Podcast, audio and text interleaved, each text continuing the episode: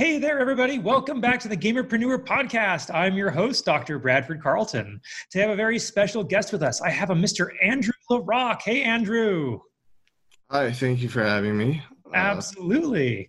So I see the Golden Gate Bridge behind you. Is are you yep, actually Bay Area native, born and raised, except for a brief stint where I went to freeze my butt off in Minnesota, then came back.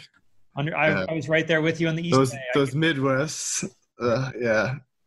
All right, so um, Andrew, let's just go ahead and get started. Who are you? Tell us a little bit about yourself. Hmm, who am I? Let's see. Uh, let's see, 26 year old male. Uh, the no, you know the ASM, ASL. No, just joke. Uh, let's see, I am 26. Uh, I started playing video games when I was like three or four years old with Richard Sherman's Busy Town, something like that, because my parents already built me PCs, stuff like that. So I've always been around computers. But uh, I started video games, the whole online gaming. Uh, in 2005 with World of Warcraft. My, my cousin made the mistake of buying it for me. And from there, went on to eventually join Death and Taxes, World of Warcraft's number one guild through uh, Burning Crusade. Uh, went on from there, just basically sort of guild hopped from number one, number one, number one, number one, number one, other guilds and whatnot, uh, along with leading, you know, in, in season nine uh, like the top RBG team in the world. Uh, with that competitive experience aside, uh, also like competing in BlizzCon, uh, I League of Legends, as everybody knows, the game. Uh, everyone's also probably heard of TSM, Team Solo Mid. Uh, so the two founders of TSM were the Dinh brothers, and the Dinh brothers went to Westmont High School, and uh, Westmont High School happens to be the basically the sister school of Del Mar High School where I attended. And uh, before they were TSM, they needed another player to play League of Legends with uh, since you needed five. So I got to be that lucky player.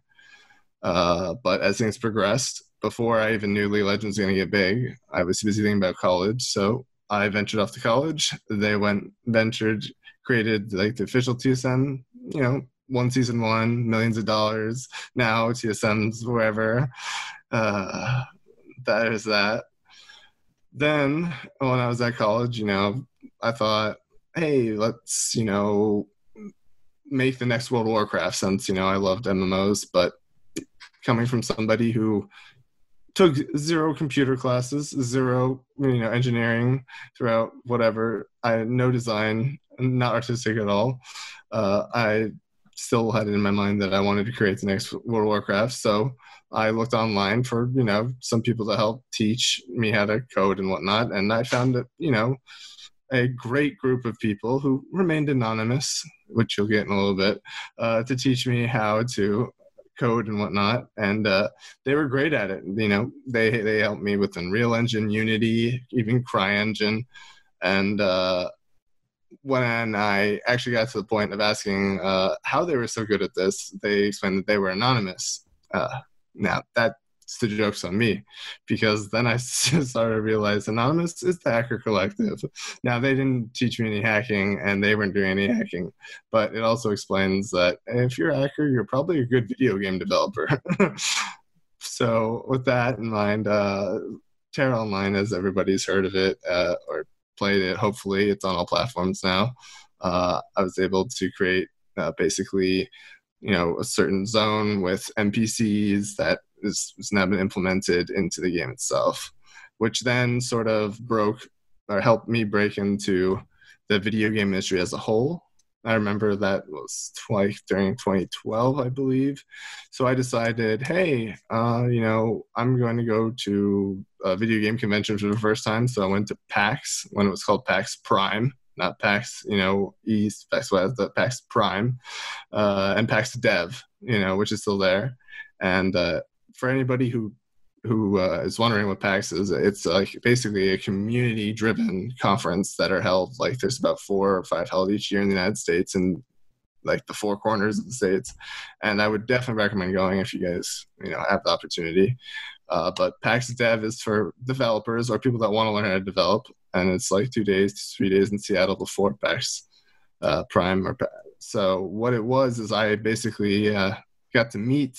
Uh, I went, sat down at a coffee table because it was early, and uh, because there was an open spot. And you know, I soon came to realize that there was a reason why that spot was open at the coffee table, and that was because people that were sitting there were like god tier in the video game industry compared to like where I was. So I went around and introduced myself. I had just met, you know, Gordon Bellamy, who uh, worked for EA initially created Madden. Then he went on to Tencent, where he uh, told them to invest in this game that we all know as League Legends. Then, you know, he's done the Wave VR. He also teaches USC. You got Sean Maker, who runs all Pride in Los Angeles. Uh, and then other people have created a bunch of video games. They essentially introduced me to everybody at that PAX, and that's where I was able to create so many connections into the video game industry that I decided, you know, I'd always loved video games that and that I wanted to pursue them as a career uh, and as a consultant while also dabbling in other industries. But yeah, it was probably that PAX that solidified that what I wanted to do. And while I was working with you know various video game companies, one I was also uh, I can never give it up, but I'm also always competing in some video game professionally with Overwatch. And then the last time I was at PAX, uh, Primal PAX West, was when the summer was when Fortnite had just launched. And there was a walk on summer skirmish. And I'd never played Fortnite before. So I decided, hey, let's wait in line, give it a go. And who knows, made, you know, top top uh, 32, top 16 to get invited to another Fortnite skirmish and then another one. And yeah, that is a brief summary. I think. so, uh, when I first spoke with you, um, Andrew, that story took like an hour and 40 minutes. Yeah. so I was wondering how long it was going to take this time. I was trying to like, you know, cut it down, brief everything, like chop, chop, chop, chop, chop. Oh yeah. no, it's absolutely fantastic, and there's just so much to unpack. Um, so before I do, like I start every interview though with one question. I'm going to ask you the same question. I kind of get a, a, feeling I know where you're going to be at on this one, but um, on a scale of one to 10, 10 being high, how weird are you, Andrew? Weird. Well, oh, I guess prior to that question, I'm also a the U.S. Junior National Badminton coach which is uh, actually funny because it relates to esports now because uh, I'm actually going to be doing, I'm partnering with the CIF, the California Inter- Interscholastic Federation of Sports, to bring esports to all of high schools in California. But so going back to how weird I am, well, if you were to relate me to the today's current gamer, I would say I'm not weird at all. But if you were to let me during like when I gamed, oh yeah, I'm definitely weird. But when it comes to what my choice of clothing, uh, I am not afraid to stand out and, and be like, you know, you'll always be able to spot me at a conference or a convention. Uh, my terminology is always uh, mixed up. I, you know, in business speeches, I've accidentally said like acronyms for video games and stuff like that. But yeah, it's, it's like a seven. I appreciate that. You know, I, I kind of feel the same way. You know, growing up, you know, you and I are. I'm a little older than you, but it was kind of it was weird to be a gamer back then. Yeah. You, you hit it a little bit unless you were talking to other gamers. No, you hit it. like, I mean, and I don't want to say like you get bullied for it. Like, I mean, I played sports a lot of stuff, but even to those people, like, you know, if I explain like, oh, hey, I'm going home to play video games, like nerd, and you know that that was then. Uh, and or, or, it was like oh you're oh you play video games because you didn't have any friends. But at the same time it's like it wasn't like that necessarily. And i think we've done a really good job in today's society to make sure that doesn't happen anymore and I'm glad to hear that, you know, and I'm right there with you. Weird clothing. I have a purple suit with a rainbow vest, rainbow tie. Oh my gosh. I stand out wherever I try to go to. so, um, Andrew, uh, I would normally at this point kind of ask you about your gamer cred, but I think you just destroyed that question. So, so Richard Scarry's Busy World. That's where you started, huh? Yeah. But how old do you think you were? Before you can remember, kind of old, or? Three. Because like three-ish i'd say because oh my gosh that, that song figaro figaro whatever you want to call it the when you're baking that song to this day gets stuck in my head okay so i want to know like um obviously you kind of took a career in gaming i think you told me when we were on the phone that you started in warcraft when you were 12 and you ended up in death yeah. and taxes mm-hmm. around that age too which is hardcore man like hardcore um what what kind of lessons have you learned that you've been able to translate from video games into real life? How to cry like a man and hold back tears. No that's actually true though. Uh can, can see a lot of teenagers youth even young adults going to college. We don't get a lot of constructive criticism. Maybe we get criticism and maybe we get like advice but we don't get constructive criticism from somebody that's at like a senior management level in the workplace which is what they were at death and taxes so i was getting what they they didn't have any ill intentions actually everything that they were telling me was like for from to better myself. But me at the time, the only thing I was able uh, to comprehend was just like, oh my god, I did something wrong. I'm yelled at. Da, da, da, But then you know they they realized like, okay, maybe he's he doesn't really understand how to take constructive criticism. So eventually, so but I'm a I'm a quick learner, so they sort of like explained what constructive criticism was, how you're supposed to handle it, and how it will make you better and stuff like that. And then to also give it to others once you graduate, you know, and you move on, you know, in your roles and whatnot. Because constructive criticism is something that needs to be given, needs to be like handed out because it's it's incredibly helpful. Uh, you don't want somebody like saying, "Oh, you know, you're doing better, you're doing better," when overall you, you're still like really doing terribly. You're just doing a little bit better than you are because that's not that's not helping you at all saying you're doing better, you're doing better. No, you have to be blunt in order to to basically help them get better. Uh, it it you know a positive approach always helps, but there are some points in times where you know you need to be completely honest, and then uh, from there just set set basically uh, i got taught the uh, the goal method the goal methodology where it's sort of just like you make a uh, short-term goal which is like something you can accomplish either in a day or in a week and then you make like you know like a midterm goal which is something that's like a week till maybe like a month longer and then you make like a long-term goal which is like a six months sort of like goal. And those goal-oriented systems are something that like i use this very day and that i got taught when i was 12 you know and it's like writing stuff in journals too writing things down anything that you need to remember anything that you think is like you know if somebody says something that you like a quote or something you write it down you write it down. And so i know everybody in today's world is all typing typing typing typing but i'm actually like i will write in journal like like no, they're not really journals but they're notebooks because i feel that when you write stuff down you sort of get like muscle memory so you remember it even more. But uh yeah so stuff that I took over from that from video games. It's definitely learning how to be criticized, learning how to hold back cheers, uh, but also learning how to apply the criticism effectively, uh, learning how to uh, spot my mistakes before other people spot them, learning how to um, strategize so as to not make those mistakes. And to think about and while i was thinking of how i'm not going to make mistakes i would think of i would also come to these conclusions about how other people can maybe not make mistakes if they followed similar things.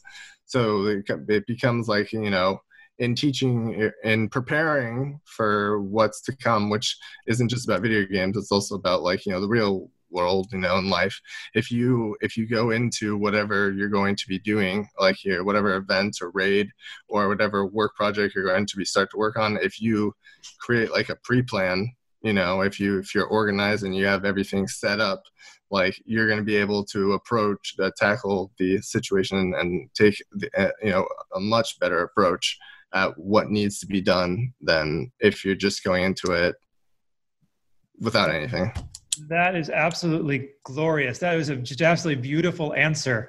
I, if I wanted to, I could have ended the podcast on that. like, so good.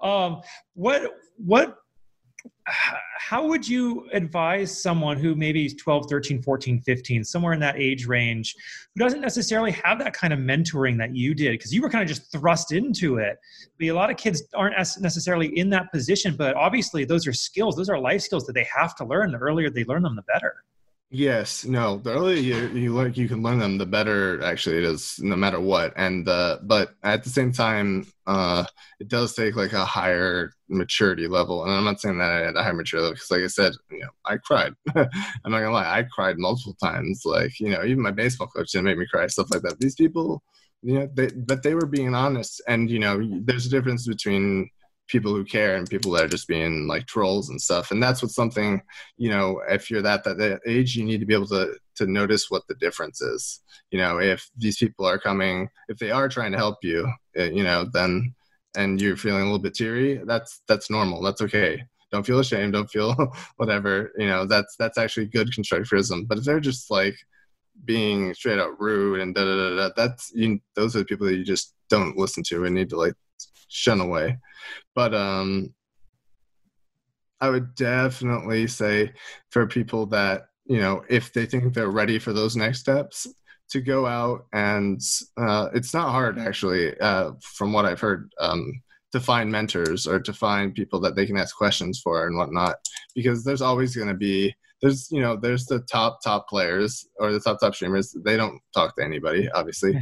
But then there's those people under them that are just as good eh, according to like like the stats or the ranking but they don't have like any twitch followers or this or that and they're trying to you know get bigger or this or that. And you know those are perfect people to ask questions for or, and they would love you know to be mentored or stuff like that or you know or if you know maybe you're already in somebody's stream and like you're already like a moderator or something suggest them to create an academy or something because that's something i did when overwatch came out and i noticed i was already really good at overwatch. I decided to create you know an overwatch academy which was you know basically me giving free lessons and helping people out you know as best as i to my best of my abilities. But that was also something i was taught from day one is that you know uh, it is up to us, being the best in the world, to conduct ourselves in a manner as such. And if people ask us questions, we answer those questions as they should be answered. So, uh, I mean, that's that's actually like really kind. most people don't wouldn't bother with the time and whatnot, but yeah. No, I've I've found that people who are top level are almost always willing to give. Yeah. The more you give, the more you get back. Yeah. Okay. So, what is it you do today? What did I do today? Yeah, business wise. well, technically speaking, uh, a jack of all trades is what you don't call it in the business industry, so you call it a consultant. that's that's just like the way it goes. But yeah, no. So uh, I sort of went and carried into consulting. Uh, initially speaking, it started with since I already had some gaming industry connections and sports industry connections. It'd be work. It was working for gaming industry companies and sports industry companies. Uh, but then it started to bridge off into since I live in the Bay Area to the different tech sectors, you know, and then um, also uh, because of my badminton sponsorships and whatnot, I have with being Li Ning, uh, I was granted opportunities to like train in China, where I was able to meet up with a lot of the Chinese tech companies and moguls, and they became my clients. So what I basically, you know, do for the most part for these companies and whatnot is uh, overall I would say digital marketing, um, risk assessment, brand promotion, brand awareness, uh, DSAPR, yeah, and then sometimes uh, just overall um, partnership slash uh, yeah partnership negotiation. Okay, so there's a lot there that I could ask you about. Um, I would like if you if you're willing if you could give some advice on partnerships and then maybe um, I, I try to gear this show towards kind of the lowest end of gamers out there. So the lowest of streamers not necessarily that's everybody but people who don't know how to make money doing what they're doing yet. And then so if we have any advice for them on how to like rise up well, so basically uh, i'll classify this as so when you start streaming or YouTube, it doesn't matter. Even uh, for most people, even if they get that decent following basis, decent you know number of live viewers, you probably still won't be making that much money. Uh, that's the reality of it. I know it sounds kind of harsh, uh, but that's where partnerships come in, and that's where other sponsorships come in too. Uh, now, my my number one rule, and I tell this to everybody, and I told it to you, is like, um, so are you at that point, you know, in time where are you're like, you know, should I be contacting people for a partnership, for a sponsorship? No, no, no, is probably what you're saying. Oh, I'm not big enough, or this or that. Well, here's what you need to ask yourself.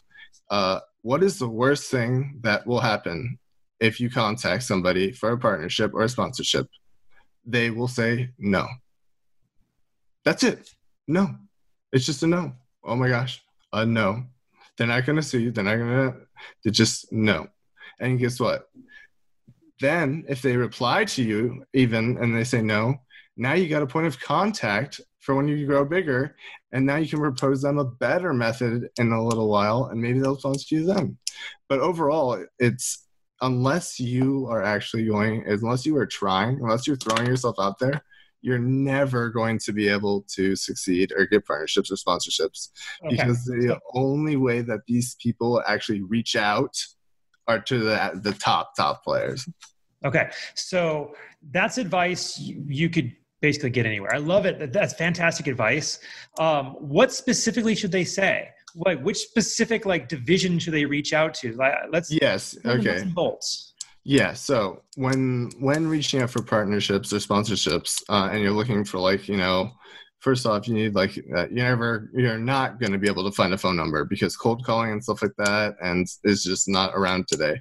So when you're so when you're looking for that email address to send. Uh, because that's what you're going to have to do. I guess you could attempt to send them a Facebook message or a Twitter message to ask if they are currently accepting or offering any partnership sponsorship opportunities. But otherwise, you want to look for their sales, marketing, or public relations uh, email address. And then, and that you're going to take the email address, and then you're going to send an email. And in that email, you're going to uh, either say uh, inquiry about a possible content creator partnership slash sponsorship opportunities or uh, inquiry about um, uh, streaming, live streaming, you know, opportunity, uh, partnership opportunities. And then when you go down further, obviously, uh, w- what you don't want is you do not want a uh, a college textbook worth of like uh, why they should partner, like why they should give you a sponsorship or partnership. And you don't want a massive email either. You don't want something that's super wordy in length. You want to keep it, uh, you know, not sh- not too short and not like too sweet, but you want to be short and concise and matter. You want to get like what basically you're you need to explain to these companies like what they get out why should they partner and why should they sponsor you? And even if you only have 50 twitch followers and you're getting three viewers or something uh, this still applies to you because basically if you have a valid if you have valid reasoning and valid points that and net facts to back up what you're you know what you're presenting that states like you know okay uh, i'm going to i'm able to bring uh, you know your showcase your brand to let's say you're streaming in like i don't know like el salvador. Okay well they, they've made it you know even if you're only getting that one viewer or something you know that you're bringing their product to a brand new market. So that's just something that's that you can do that's unique. So you essentially need to think about a is there anything that you do that's unique to yourself or unique to the people that you stream to that that uh, the potential sponsor or partner that you're looking to acquire can uh, monetize on. Uh, also, you need to think of yourself as a, a brand, and you need to think of yourself as a as being part of like the selling point. You know, so when I'm thinking about, let's say, okay, um, well, we will use this as an example. Okay, it's like Diet Dr Pepper okay, if I'm contacting Pepsi, well, down by Pepsi, but if I'm contacting Pepsi, uh, then I'm gonna I'm going to be like, okay, so partnership with Pepsi.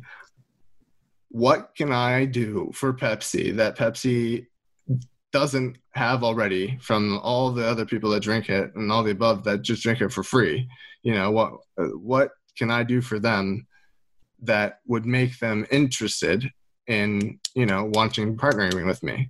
And in in doing so, I need to write it in a in a way that's almost like a not a cliffhanger, but it's sort of like a oh okay well, oh, what does he mean by this you sort of want to get them you want to get them you want a a hook a hook line and sinker basically so there you know you need some you need like a fact and then you need maybe like a half fact and then you need like a like a like a, uh, a mysterious you know open-ended something that maybe grab their attention to sort of like what do you mean by that? Because the longer the conversation that you can get going with these potential partners or sponsors the longer the conversation is the better it is for you because that means that they're actually reading what you're sending them first off second off you're establishing rapport with the person uh, and third off uh, you're basically doing everything the right ways and hopefully you're going to be able to secure some type of deal Wonderful. Okay. So a partnership would be where you sell their products. Yes. Okay.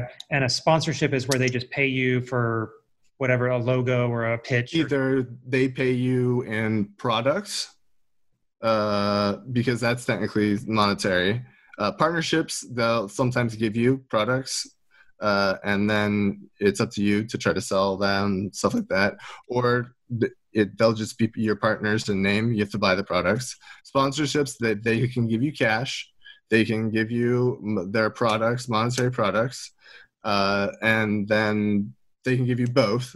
And in return, you you have to have uh, like a, a certain set of requirements that they're going to give you, like having the their logo on your stream, uh, maybe saying something once an hour about it, um, things like that. Okay. So um, I'm sitting here trying to think of what questions if I was about to be trying to get sponsors and partners, which I am. So like, like what questions would I be concerned about? Um, and one of them would be like, if I'm looking for sponsors, like I want someone to pay me something. Is it is it just up to the company what they're going to do, or do I have to ask? And then how do I price myself? Oh, uh, uh so so if you're looking to uh, get paid a if you're looking for a sponsorship for a monetary sponsorship uh, from a company like okay i, I would like um, then you're going to a need to present them with a full project proposal about how for the amount of money that they're going to be giving you. And uh, a how you're going to use it actually helps uh, a lot. Like i'm going to be using this to like upgrade my stream da, da, da, da, because that means they're they're investing in you uh, rather than oh I'm I'm using it to go buy a car. No, that doesn't that that's so I'm not saying you should lie either, but you know if you're showing them that like everything that they're the money that they're giving you is being invested into making everything that you like your stream, your podcast, whatnot better, that's something that will help too.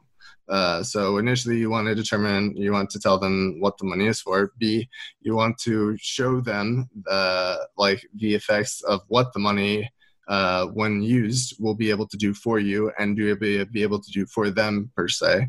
So even if it's hypotheticals, it's just a list of hypotheticals.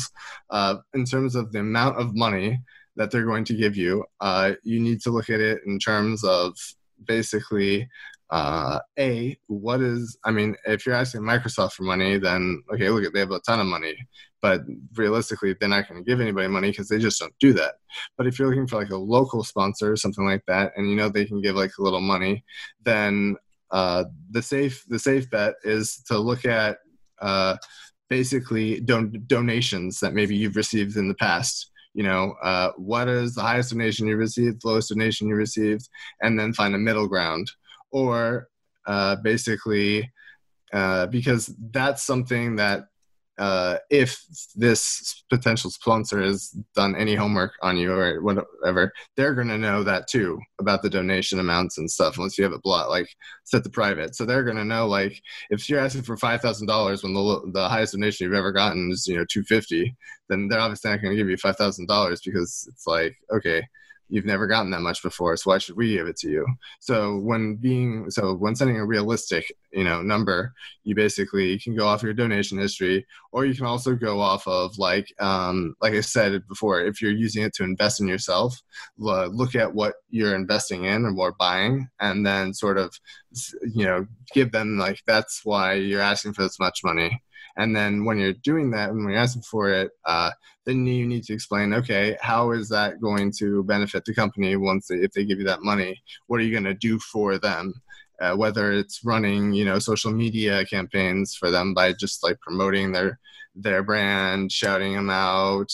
Uh, there's multiple ways you can do it, and that's where uh, sending them a not just like a, oh I'll do this this and this for you i would say i would actually go a step further and say okay these are the different things that i can do in order to receive the, uh, uh, this monetary sponsorship. So don't just give them like one or two options. Give them everything you're willing to do and then let them choose. Okay. Fantastic. Uh, circling back since i'm the kind of person who likes my question being answered. So that's a yes. You would be the one. I would be the one, or the streamer would be the one to make the request for the amount. Yeah, unless determination. If if, if they uh, sometimes they will give you, they will say an amount, and that in that case, you know, you can accept, or you can negotiate too. Okay. Now you said that you sent some information. We're talking like a, pitch deck of some sort, seven to twelve slides. Like yeah. Not too much information. You don't want to send them like a thesis. Yes. Yeah. So there's like a sponsor deck, which is it's sort of like we were talking about this earlier. It's sort of like an investment deck, an investment deck. Only it's a lot less. Uh, I guess you could say where an investment deck is uh, more oriented on how like th- these companies are going to be getting like and you know their ROIs from you. Uh, uh, basically on investments. The sponsor deck is more so like how these companies are going to be able to grow through you. I guess that'd be the biggest difference through sponsoring you. So, uh, so I know those are similar, but they're also different in the matter of like, um, so with the sponsor deck, you're kind of um, you could use to sort of brag about yourself a little bit. You know, you want to list your accomplishments, achievements, and then sort of list a little bit how they pertain to to uh, you moving forward and how they'll help you know how the sponsorship uh, coupled with your achievements will just allow you to continue to grow and with you growing allow their growth to accumulate too. Whereas like the investment deck is something that um, you're going to be listing your accomplishments yes but you're also going to be listing them in a sense of like oh okay uh, i've accomplished this this and that and that that's basically you know so if i continue at this pace then i'm going to be you know making this month's money and i'm going to be uh, reaching these audiences in these tournaments. And then you know this is what i'm going to be worth in x amount of years. Whereas the sponsorship is more so like okay let's look at us now uh, look at me now. Let's look at like okay how i'm growing now and how you can grow with me stuff like that. Okay, beautiful. Okay, now thinking of other questions someone might be asking if they were going to be talking to you.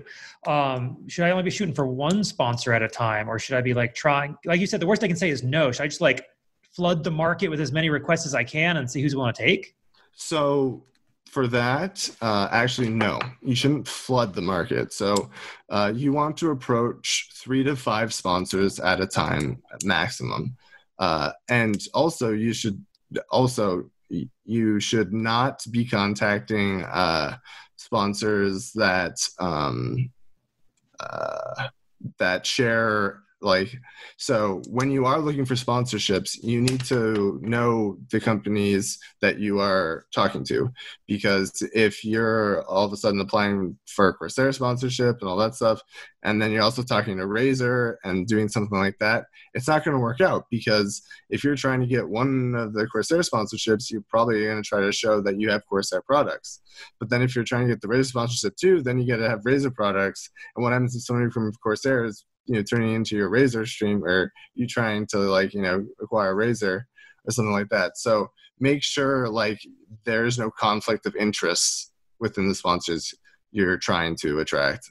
Another uh um essentially what i like my general rule of thumb is uh initially when going after those sponsors too is like to start just start small I mean, it's always great to dream big, but like going after is, you know, uh, a 2080 graphics card from like Zotac or Gigabyte or somebody is then the first thing you should try to get as like a sponsor. Uh, from you know potential sponsor. The first thing like you know you want to look for to get is maybe and you know maybe it's a cheap pair of headphones something like that. It might not even necessarily be like a top gaming brand.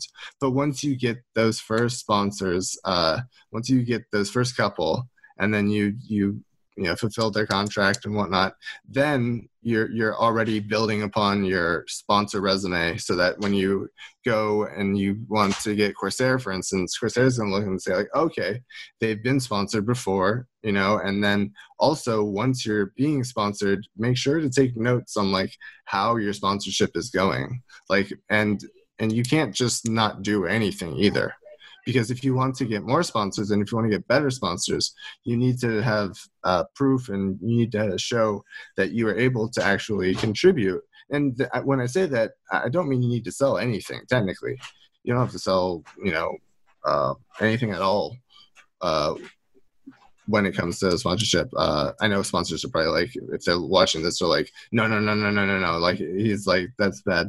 But uh, when I say that, uh, there's being a fantastic spokesperson and relaying like the the company's you know promoting the company in like a positive manner and letting and you know influencing you know hundreds of thousands of people i think the company is going to take that over somebody who's making them $10,000 any day actually. So there's a lot of different ways that you can actually help uh well you know promote help your sponsors rather than think of it rather than just being like you know a door-to-door salesperson or something for example. Fantastic. Oh man. Okay like I, I don't even know what else to ask you. Is there anything else like you should be telling us like uh, as, as far as sponsorships and we can move on if not. As far as sponsorships um do not be fooled into yeah so uh, just like today in today's world, uh, this doesn't happen to me, but um, for some people that are applying for jobs or workplaces and stuff like that, they'll be like, uh, they'll all of a sudden they'll apply for this job, uh, and it sound the job itself sounds great. Then they go to the job interview, and it's like in a small little building, and it's like sort of sketchy, and you know they say they do this and that, and they're making like minimum wage. It, there's some sponsorships that are like that too from these weird companies that are just like um, that that'll ask you to buy their product and then you know promote it and things like that and then you're sponsored by them. And also uh, so for those for those types of companies you you don't want to have to buy in to promote the product unless it's something that's like uh, that you want to promote. Like if Corsair is willing to sponsor you, but you have to buy like their mouse or something per se, that's a, that's an okay investment because and you're in the long run you're getting sponsored by Corsair, mm-hmm. and you'll be getting benefits after you've proven to them that you have some loyalty. But if some company is asking you to purchase, you know, like all their equipment, da da da da, no, it doesn't work like that. And then like, or if they're asking you to like sell all this you know don't do that. Also you know you, are you're, you're gonna have to sign contracts. So you need to make sure to review the contract you're signing for the sponsor to make sure they're not requiring you to sell items they're not requiring you to do all this. Like that's something. Oh and do not accept sponsorships from like the um from like companies that sell uh, like certain energy drinks or or boosts or like like um like food and stuff. Because well there's reasons why we haven't heard of it and there's reasons why they're trying to get anybody to promote it you know it you don't sometimes it might be good but it's up to you to take that uh, chance okay so something you just said um, would you uh, advise anybody to take a sponsorship even if you've got nothing for it so if Corsair came to you and said we want to sponsor you you're not going to get anything but you can slap our logo on your stream yes what? yes i would actually yes i would i would 100 no 1000% say go for it or to accept it, accept it, accept it. Because for me personally, it's something that I've that I've done multiple times. I mean, uh, because and then it's led into uh, having like affiliate links for certain like companies. Like for example, for me, like Zillow like landing Zillow was just a partnership in name. Like I've been able to, it started with me just being partnered with Zillow, you know, the housing company. You know, that's like all of a sudden being like Rocket Mortgage loans or something for like, you know, video games. You know, it's a huge name that nobody else like really had, just like R- Rakuten, you know, Rakuten. I forgot I say that. Like nobody else has that had that. You know, that's if you watch that stuff. But it's like okay, they're willing to partner with me in name uh, to begin with. But now, you know, if somebody, if if anybody's watching this wants to buy a house, use Zillow. I, I go to my uh, you know link, know and, and and I'll get a you know nice commission. But see, that after that after a year of me just being partnered with them and uh, promoting them, uh, they were like, hey, you know what? Well, we're happy with what you've done. Here's just an affiliate link. In the rare case that somebody does use it. And so all of a sudden, see, uh, the relationship is already grown. Fantastic.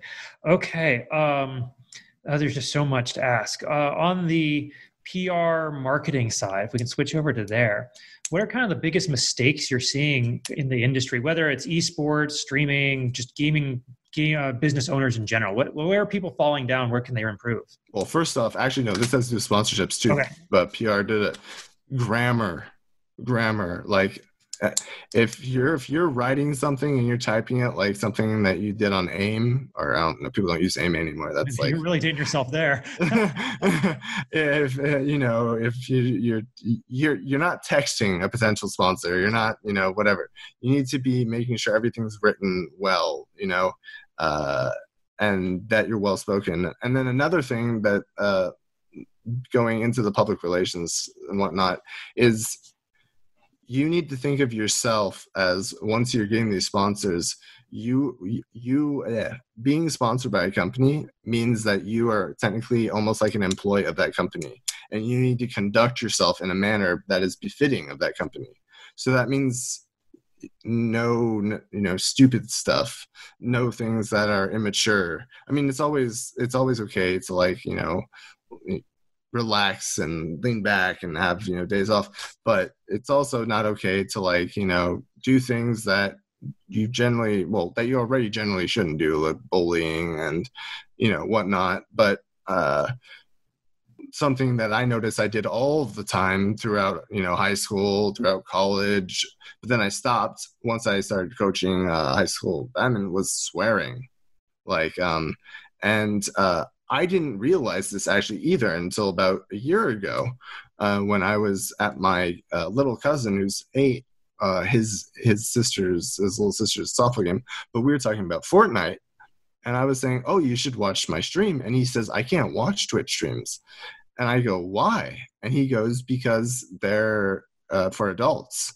And I go, "Well, what do you mean?" He's like, "Oh, I watch YouTube," and that's when I realized that YouTube has everything censored Hmm. So that's something that you know you need to keep in mind or keep a note of. So if you can just reduce or eliminate yourself from swearing, you're already going to be able to market your content to so many more people, and you're also not going to get in any type of trouble. Like, uh, but the one thing I would say to remember is that once you get sponsors, you need to behave and act in a manner accordingly. Like I'm not saying you, need to be the next princess or prince. Like you, you know, well, the royal family is a terrible example right now since they're in turmoil. But you know, you you basically you should always try. You can be yourself. You can be a funny, wacky person. You know, I'm not saying you should ever stray away from who you are. I'm just saying you should you should conduct yourself in a manner that like you know you're not a that nobody would be like uh that nobody can question uh your behavior or your attitude. So impeccable character. I love it. Yeah integrity. Yeah. Okay. Um what um let's focus on you for a second. What skills would you say you have have made you so successful?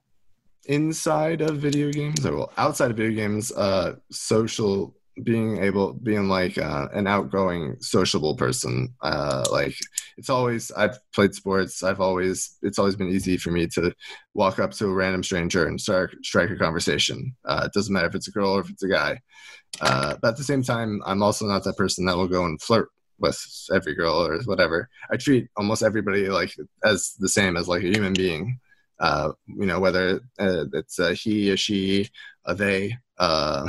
So that's something too, and uh, something that I will that I think everybody should keep in mind is like uh, having an open mind. If if you go into a situation, any situation, whether it's online, whether it's you know at home in school, if as long as you have an open mind, you don't necessarily have to agree with anything the person's saying or what's being told, but as long as your mind is open that means you're automatically not going to be shouting what comes to mind, what what, what you're thinking necessarily, because you're you're you're at least trying to have that open mind.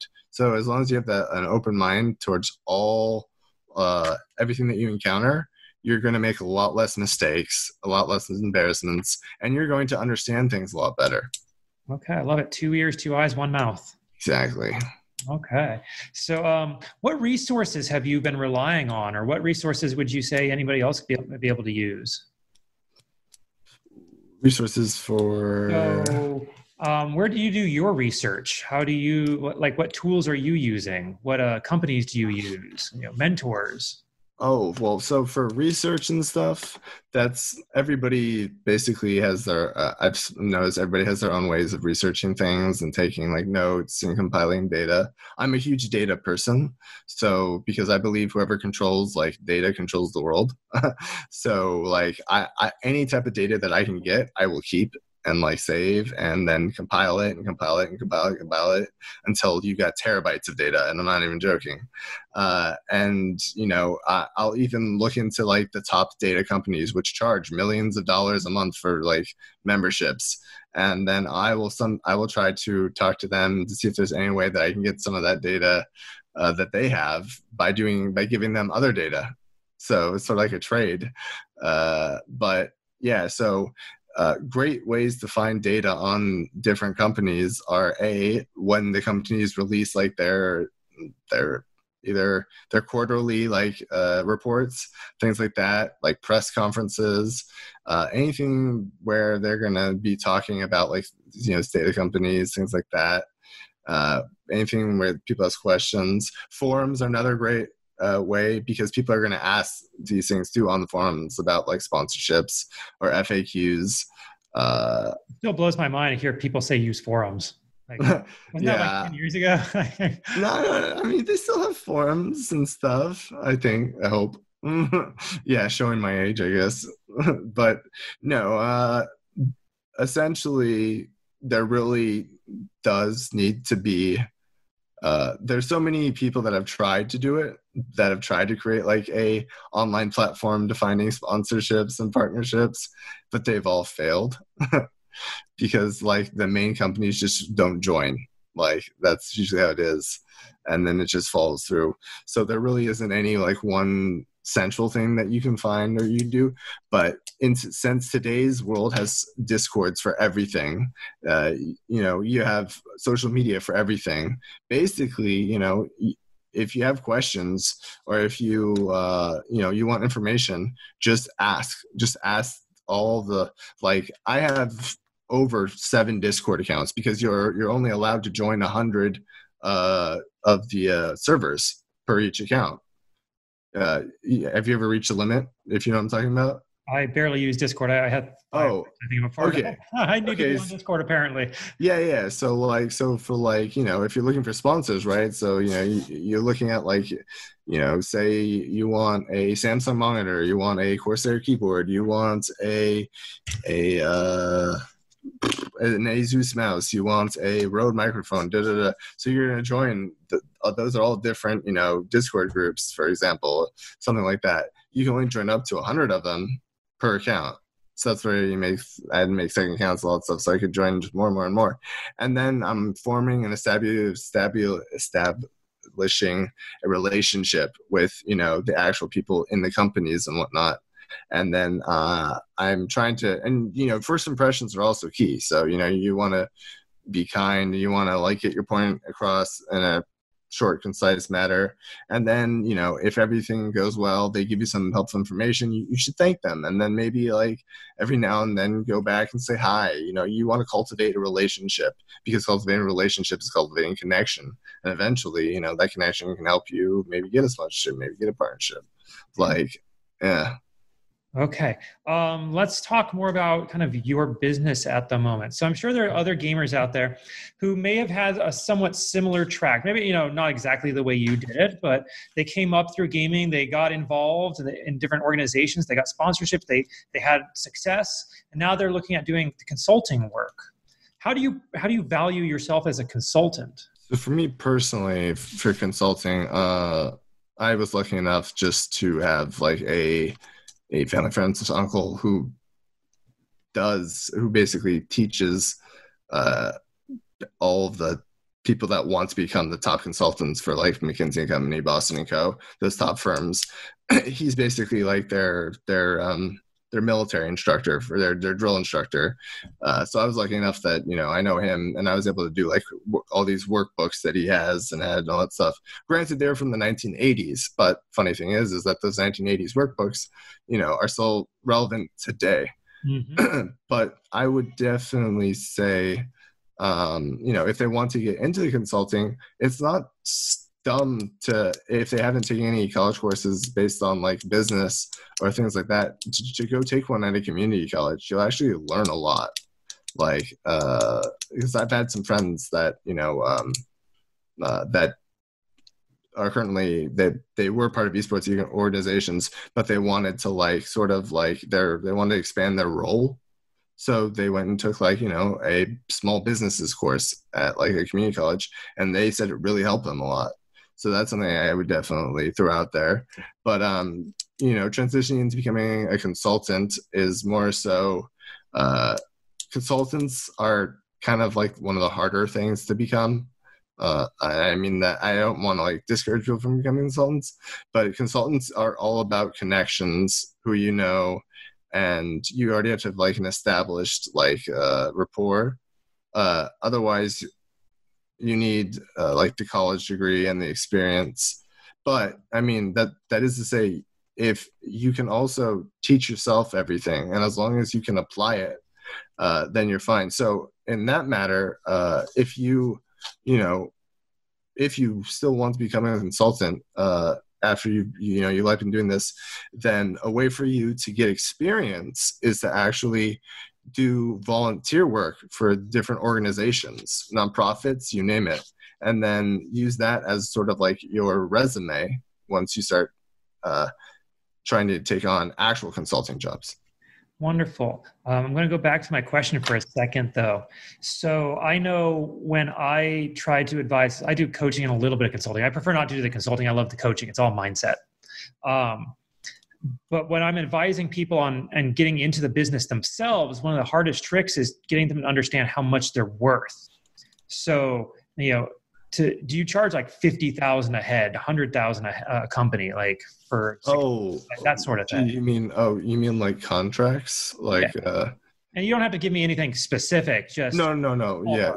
So uh it's it, essentially speaking it goes into i guess knowing a little bit about hr and like what companies like offer their employees to begin with because uh, you basically need to look at it as like okay if they're hiring you as a consultant but for most cases it's because it's sort of like they have a their company has like you know a minor injury and you're like that band-aid or those stitches that they're bringing in to fix it so like um or they don't have enough of a certain role and they just need you to come in and to basically help patch you know things up so uh, we're not lawyers. I'm, I'm, gonna throw that out there. So we, we, we don't charge those high premiums, you know.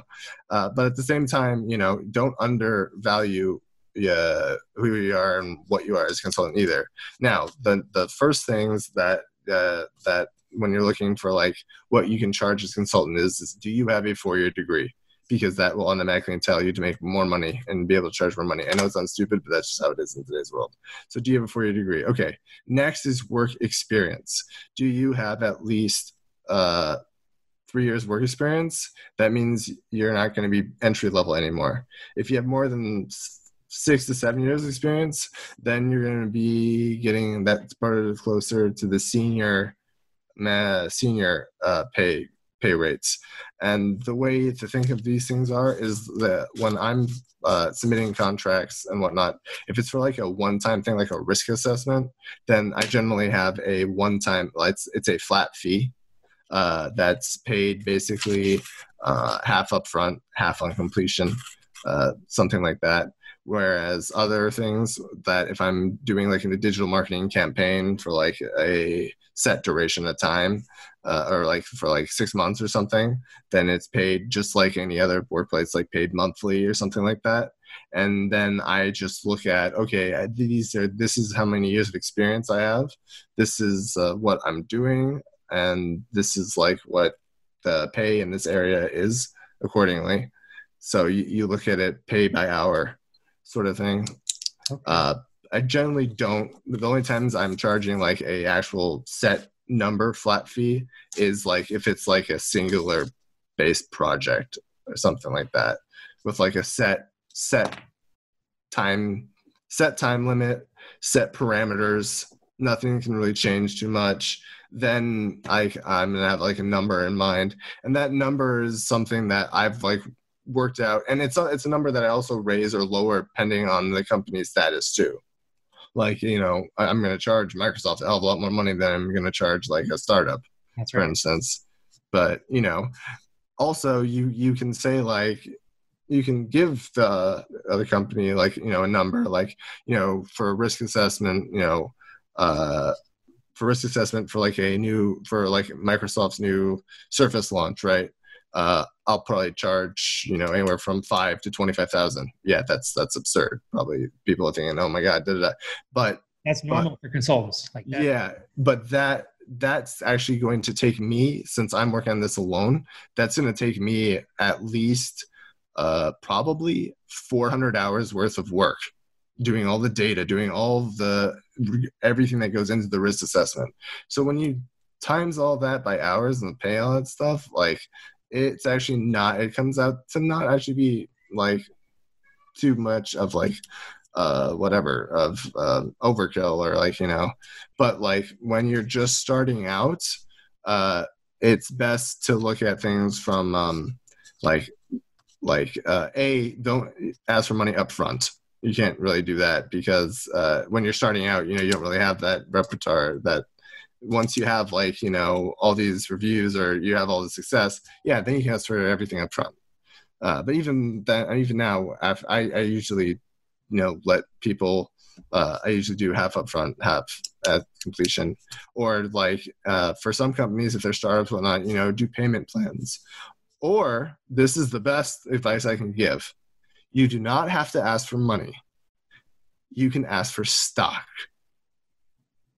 and stock is the smartest thing to do because see companies are only able to give an allotted amount of money to outside contractors per like annual quarters and whatnot mm-hmm. but stock does not count as in as that as money allotted so they can actually reach in if they have available stocks and stuff and they don't actually have to touch their budgeting and they can get and they can give that to you in an entire structure now that's something you'll need a lawyer for uh, to like write it up, but that's something that I learned. Uh, like, oh, you know, if they you don't actually have to ask them for money, you can ask them for stock, and it's really benefited me. oh yeah. Oh, that's been this is so awesome. Uh, I'm to have to bring us in for a landing. We're uh, it's been quite a quite a trip here so far. Uh, before I do, I want to I want to kind of humble you for a second, if possible. Um, if that's okay, because you have just demonstrated your abundance of knowledge. You have this amazing background. You've had all this amazing success, traveled around the world, done all these things. I want to know um, what's something you failed at because I don't want everyone to think yeah, yeah, yeah. Everybody is perfect, right? No. Um, let's see. So. Uh, obviously, you know, technically, I, I did fail in making the next World Warcraft. I was only able to make like you know a, a zone, uh, but no, I failed. Uh, I tried my very first uh, consulting company and whatnot. Uh, I tried to create the, it was something that was called corporate. Uh, oh, what was it called? Corporate. It it was a consulting firm that was basically that one that focused on in corporate communications, internal communications, and it failed because a I really didn't know what corporate communications were at the time. And this is when I had just gotten into consulting. So I didn't know about workplace politics or any of that stuff. And that's what corporate communications are and whatnot. And at the same time, I also went into it like uh, thinking that, you know, okay, I had been successful all this time before, that was just continuing going to be successful, but I wasn't.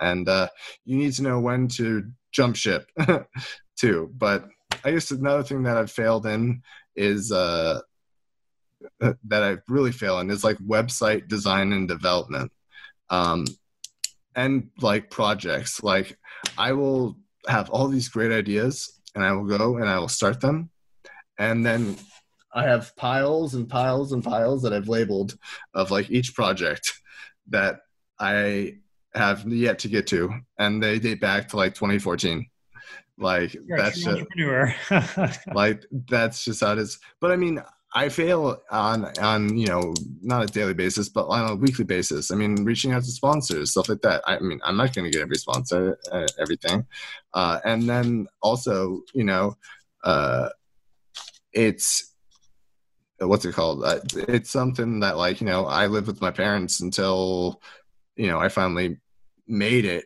You know, basically as a consultant making good money. And then i still live with my parents though too till i was able to afford you know a house. Because you know if you, if you have kind enough parents you know living rent free is great till then you till you can afford your own house because paying rent is a lot of money you know. So that's always a tip. So i mean i, I don't maybe they don't consider failure but yeah but uh oh something that yeah we'll talk upon is mentors mentors mentors mentors mentors. So when searching for mentors like you know something that you can look up like is like meetup groups like you know the meetups app like i don't know if you have that or something like that but like it's everywhere. Yeah meetups like the, the you might think they're stupid or da, da, da. I thought that uh, for the longest time, but then I started I've started to go to them and you'll meet a lot of interesting people. And the thing is is you should always listen to what everybody has to say because they're going to have a different life lesson for you. And the more life lessons you can accumulate, the more open-minded you are, the more well-rounded of a person you are. And then you, believe it or not some of those life lessons you will remember at the weirdest or life moments but they'll be able to help you in what you're doing. This this interview has been absolutely magical andrew. Like it's been so wonderful. Uh, how do people find you? Where, where do they get in touch with you at? Uh linkedin first off I, I am on you know my like 100th website attempting to create, but that will be up soon at you know instantsmilegaming.com. Uh, at Smile Instantly for Twitter. Twitch is you know Instant Smile. Basically anything Instant Smile is is me because yeah. So uh, we're we're going to wrap it up now. But is there anything else that you want to you know give out? It's something I didn't ask. It's something like your last chance to give some advice here. If you're you know if you throw out 100 emails for sponsorships and you hear back and you get 99 no's but one yes you need to think of yourself as a success not a failure absolutely absolutely it only takes one yes to be rich exactly okay andrew LaRock this may actually be the best interview i've done yet it's just so action packed so much information thank you so much no thank you for having me All right, gamerpreneurs, please go back and listen to this one again. Please, there's so much. I'm going to listen to this one a few times myself. All right. On that note, I'm going to say, all of you, you all take it easy. Yep. Have a good, oh, good President's Day, huh? Yeah. Hey, if you like this podcast, I'd love to invite you to check out a little bit more about me, Dr. Bradford Carlton, Gamerpreneur. If you go to my website, www.thegamerpreneur.com slash bonus, I'm going to give you a free copy of my book, The Warcraft of Business, where I explain my history in both gaming and business and how I brought the two together in order to create some very successful companies and help a lot of people. And all you got to do is pay for shipping and processing, and I'll send you this book. I, I absolutely know you're going to love it. All right, you all take it easy.